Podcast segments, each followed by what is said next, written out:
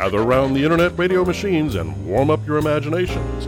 The Howling Monkey Radio Theater is taking to the internet airwaves, so sit back and relax with family and friends and enjoy the Howling Monkey Radio Theater.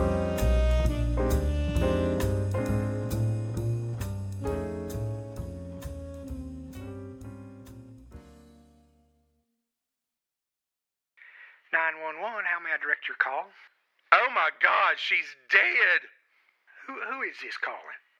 My my name is Aaron Brown. Uh, Dana, she's dead. I killed her. You killed her. I murdered her with my knife. Uh, I, I, she's she's dead. That's um.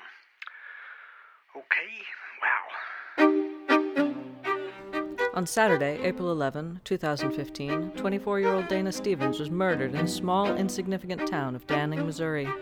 Police arrested Aaron Brown, a married man some 30 years older than Dana who had shown a great deal of interest in her. It seemed like an open and shut case, but should it have been? Well, that's the story.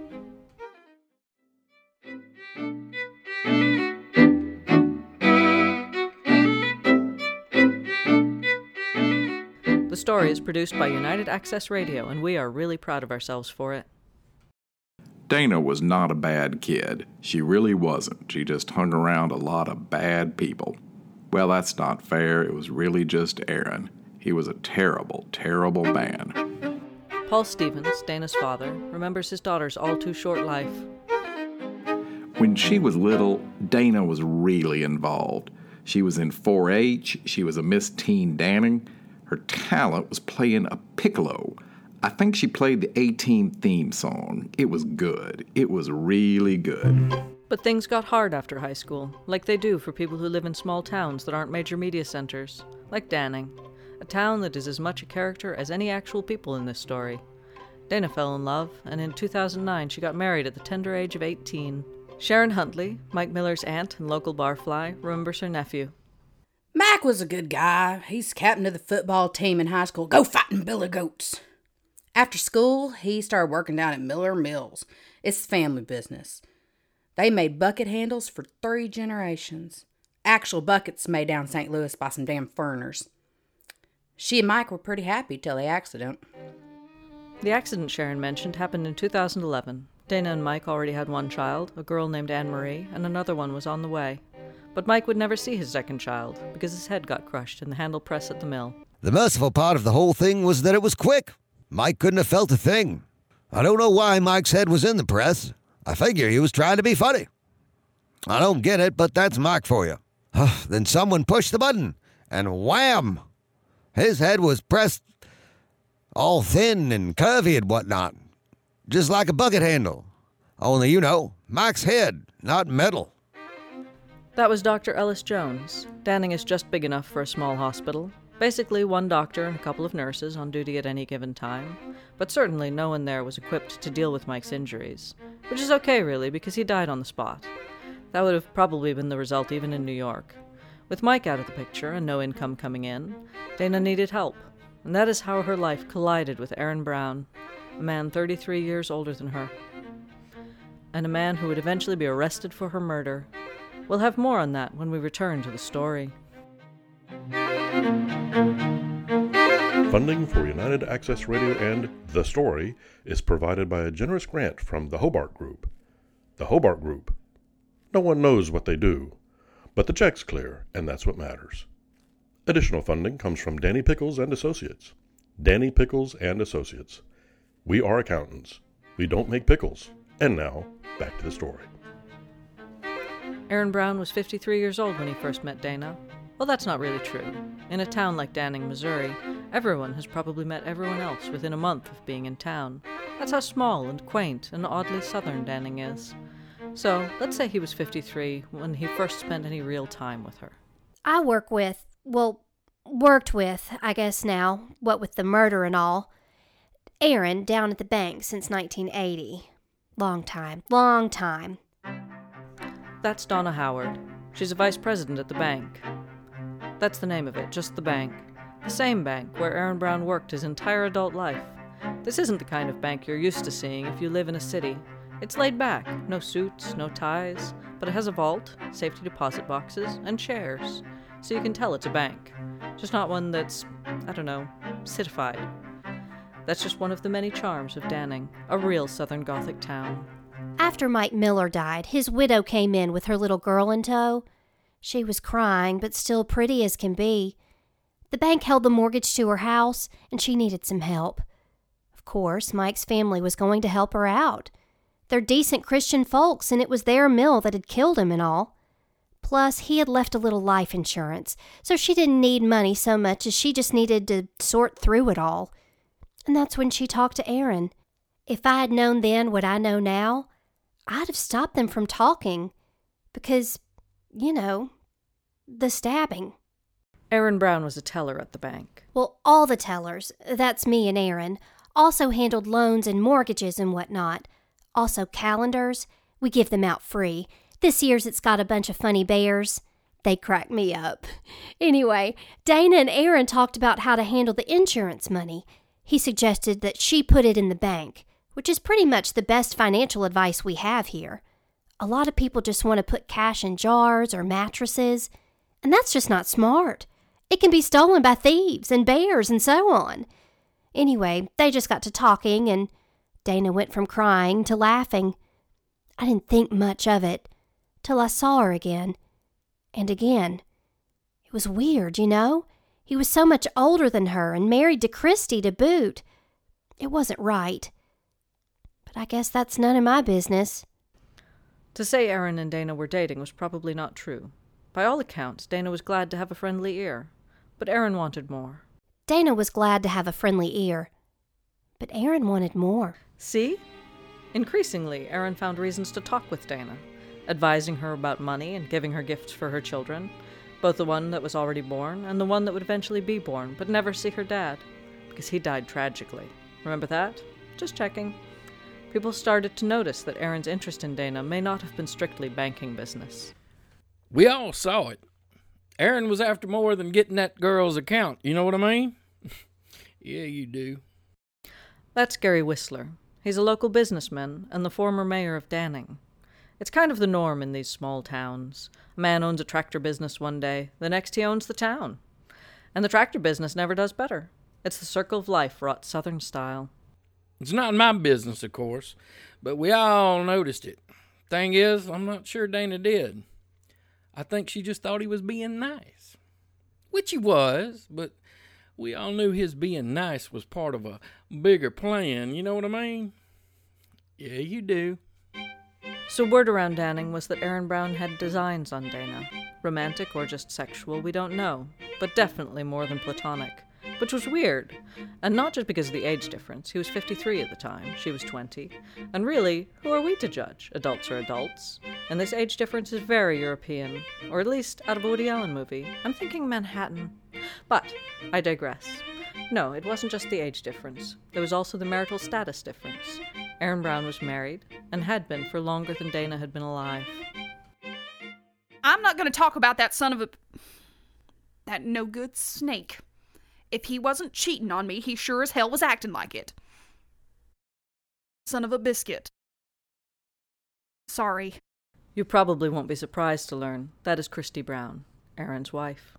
The way he acted after he met that girl was re damn ridiculous. Like he was a teenager with a crush. He thought I didn't notice, but it was hard to ignore.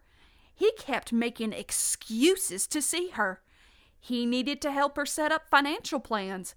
He needed to be there for her when her second kid was born. Said it was standard customer service. But I knew he was lying, especially after that night about a week before she died. The night he was screaming out the window, If I can't have you, no one will. I will kill you, Dana. I mean that for real. Those were his exact words. Shocking, yeah. But, you know, under the circumstances, she may have reason to lie, right? And I ain't lying. I taped it on my phone. Listen up. If I can't have you, no one will. I will kill you, Dana. I mean that for real. I told you. Sounds bad, right? Well, we'll learn more when we return to the story. Funding for The Story is made possible in part by listeners like you. Yes, you specifically you. Pay up now, and no one gets hurt. We also rely on grants from the Wendigo Foundation. When major companies need services of a vague nature, they rely on the Wendigo Foundation. Funding also comes from Mabel Dunbar. That lady is crazy loaded, and she loves hearing her name. Thank you, Mabel. And now we return to the story. About a month before she died, Dana told Aaron Brown that she had met someone new. About a week before she died, she told him it was serious. The man was Larry Yunt, a friend of her husband's, which seems creepy to me. But the night Dana told Aaron it was serious is the night he allegedly yelled at her that he would kill her. Which Christy, Aaron's wife, somehow managed to record on her phone. A week later, the 911 call came in. Dana was dead, and Aaron found himself in a Kafka esque nightmare that makes you wonder how they could call it a justice system. It's a system, but the justice, I don't know. I spoke to Lieutenant Nip Callahan with the Danning Police Department. The department is larger than the one we all saw on the Andy Griffith show. Maybe eight full time officers in a holding cell. But no town drunks that let themselves come and go as they please. That time in America is gone. I'm not sure it was ever real. It's nice to think it may have been. I was on patrol down by the Starbucks. Yeah, we have a Starbucks. Don't look so surprised. Anyway, the Starbucks is near to the home of the victim, Dana. So I was there within a few minutes, and there, standing over the victim, was Aaron Brown. He was holding a knife covered in blood. Him and the knife. And he kept saying, Oh my God, I did it. I can't believe I did it. I really did do it. So I took him into custody, read him his Miranda rights, and took him down to the station. And just like that, the system had its man. Aaron Brown may as well have been convicted then and there. It was as if the police didn't care who killed Dana as long as someone, anyone, paid for it. Here's a tape of the unnerving interview Lieutenant Callahan conducted at the station. Can I get you anything? Something to drink? Can you just get me a towel to wipe off Dana's blood? I I got it all over me. Do you want a lawyer? No, N- no, no reason to pay a lawyer when I know what happened and I, I need to pay the price. What do you mean, Aaron? I mean, I murdered Dana because she was getting too serious about that boy. You sure you don't want a lawyer? What's the point? I'm guilty. I can be guilty for free, you know. I can. Can I have something to eat? Sure, what you want? I'll run get you something down the street. Outrageous, right?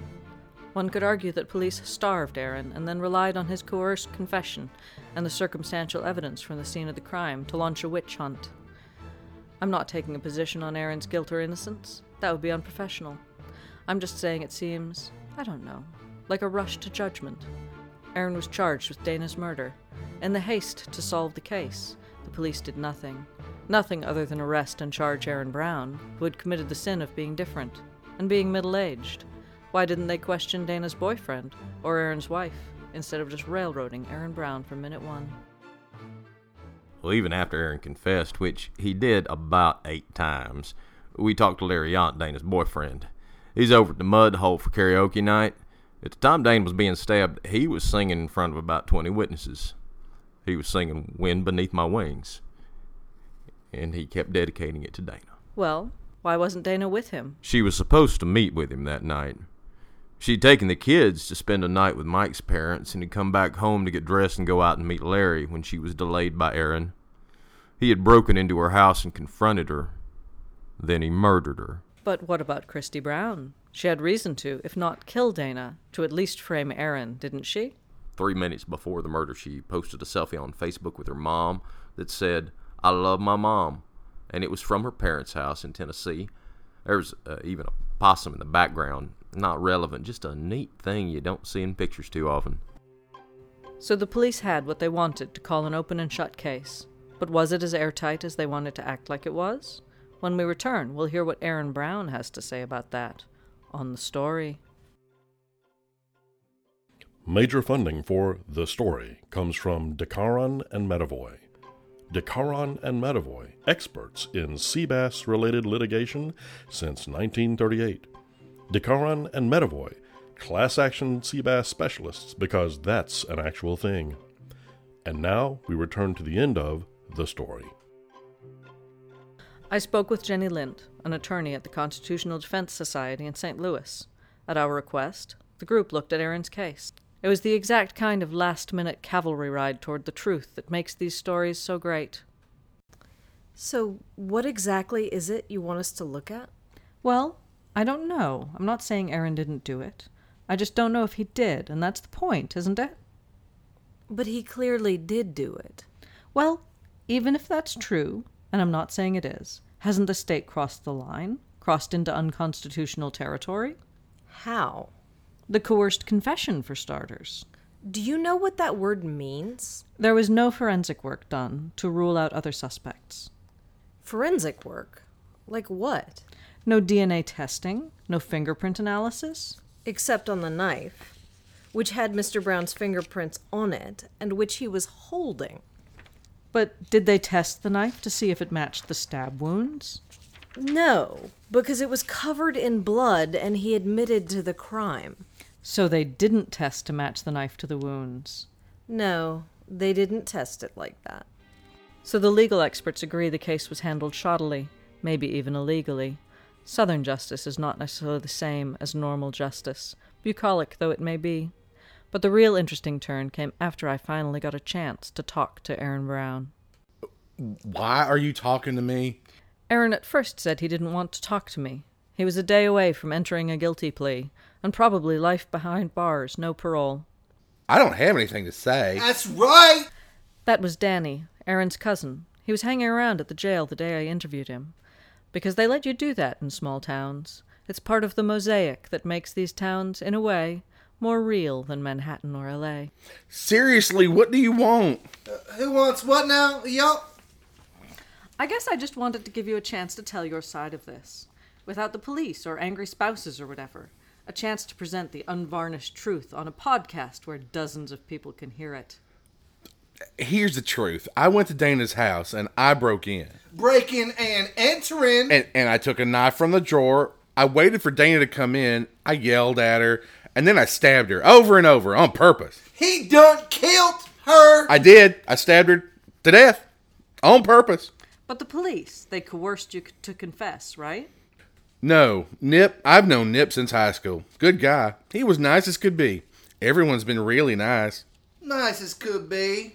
Considering I had just murdered Dana, they were just plain cordial. And professional. So you're saying. I'm saying I'm guilty of first degree murder. I stabbed Dana to death with a knife and end of story. End of story. But is the story over? There's still some obvious doubt as to who killed Dana Miller, and we don't know why she was killed. What we do know is that small towns have secrets, and sometimes those secrets have a way of diverting truth. We may never know who killed Dana Miller. It was Aaron, yep. And we may never learn why the police did all they could to convict Aaron while ignoring the mountain of evidence against other suspects. We may also never know for sure how mad a radio network can be when you chase down a story for too long with no dramatic hook or ambiguity. But that's another day and another story.